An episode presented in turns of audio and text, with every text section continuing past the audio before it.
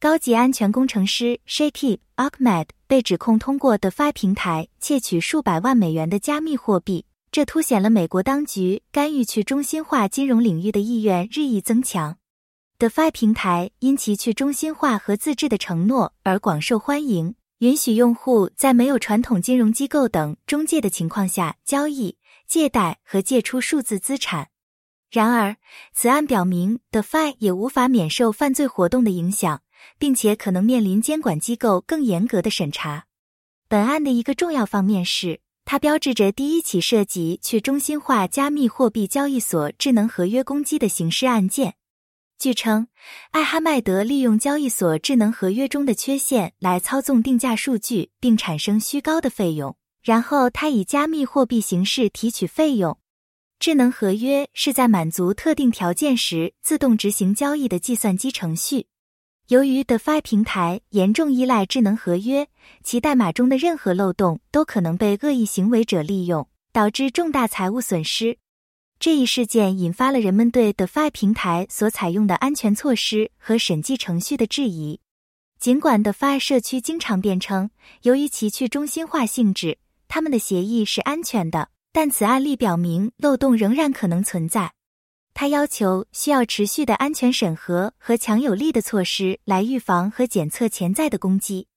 监管机构可能会考虑实施指南或标准，以确保 DeFi 平台的安全性和完整性，从而保护投资者和用户。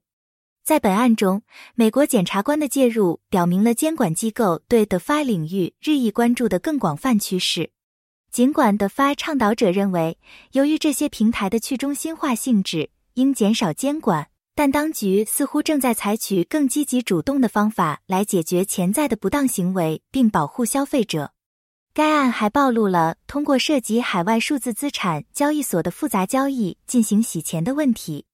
这方面展示了执法机构在追踪和追查加密货币领域的非法资金，特别是跨国界方面所面临的挑战。由于 DeFi 平台提供相对容易的金融服务。因此，可能会吸引想要洗钱或从事其他非法活动的犯罪分子。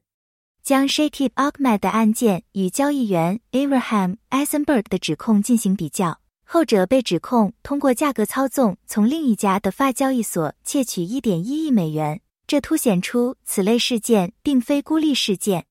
DeFi 领域似乎面临着来自不良行为者的持续威胁。这可能会促使监管机构加大力度保护投资者和维护市场诚信。最后提到美国证券交易委员会 （SEC） 和商品期货交易委员会 （CFTC） 等监管机构对 DeFi 参与者进行调查并采取行动，进一步凸显了对该行业的监管日益关注。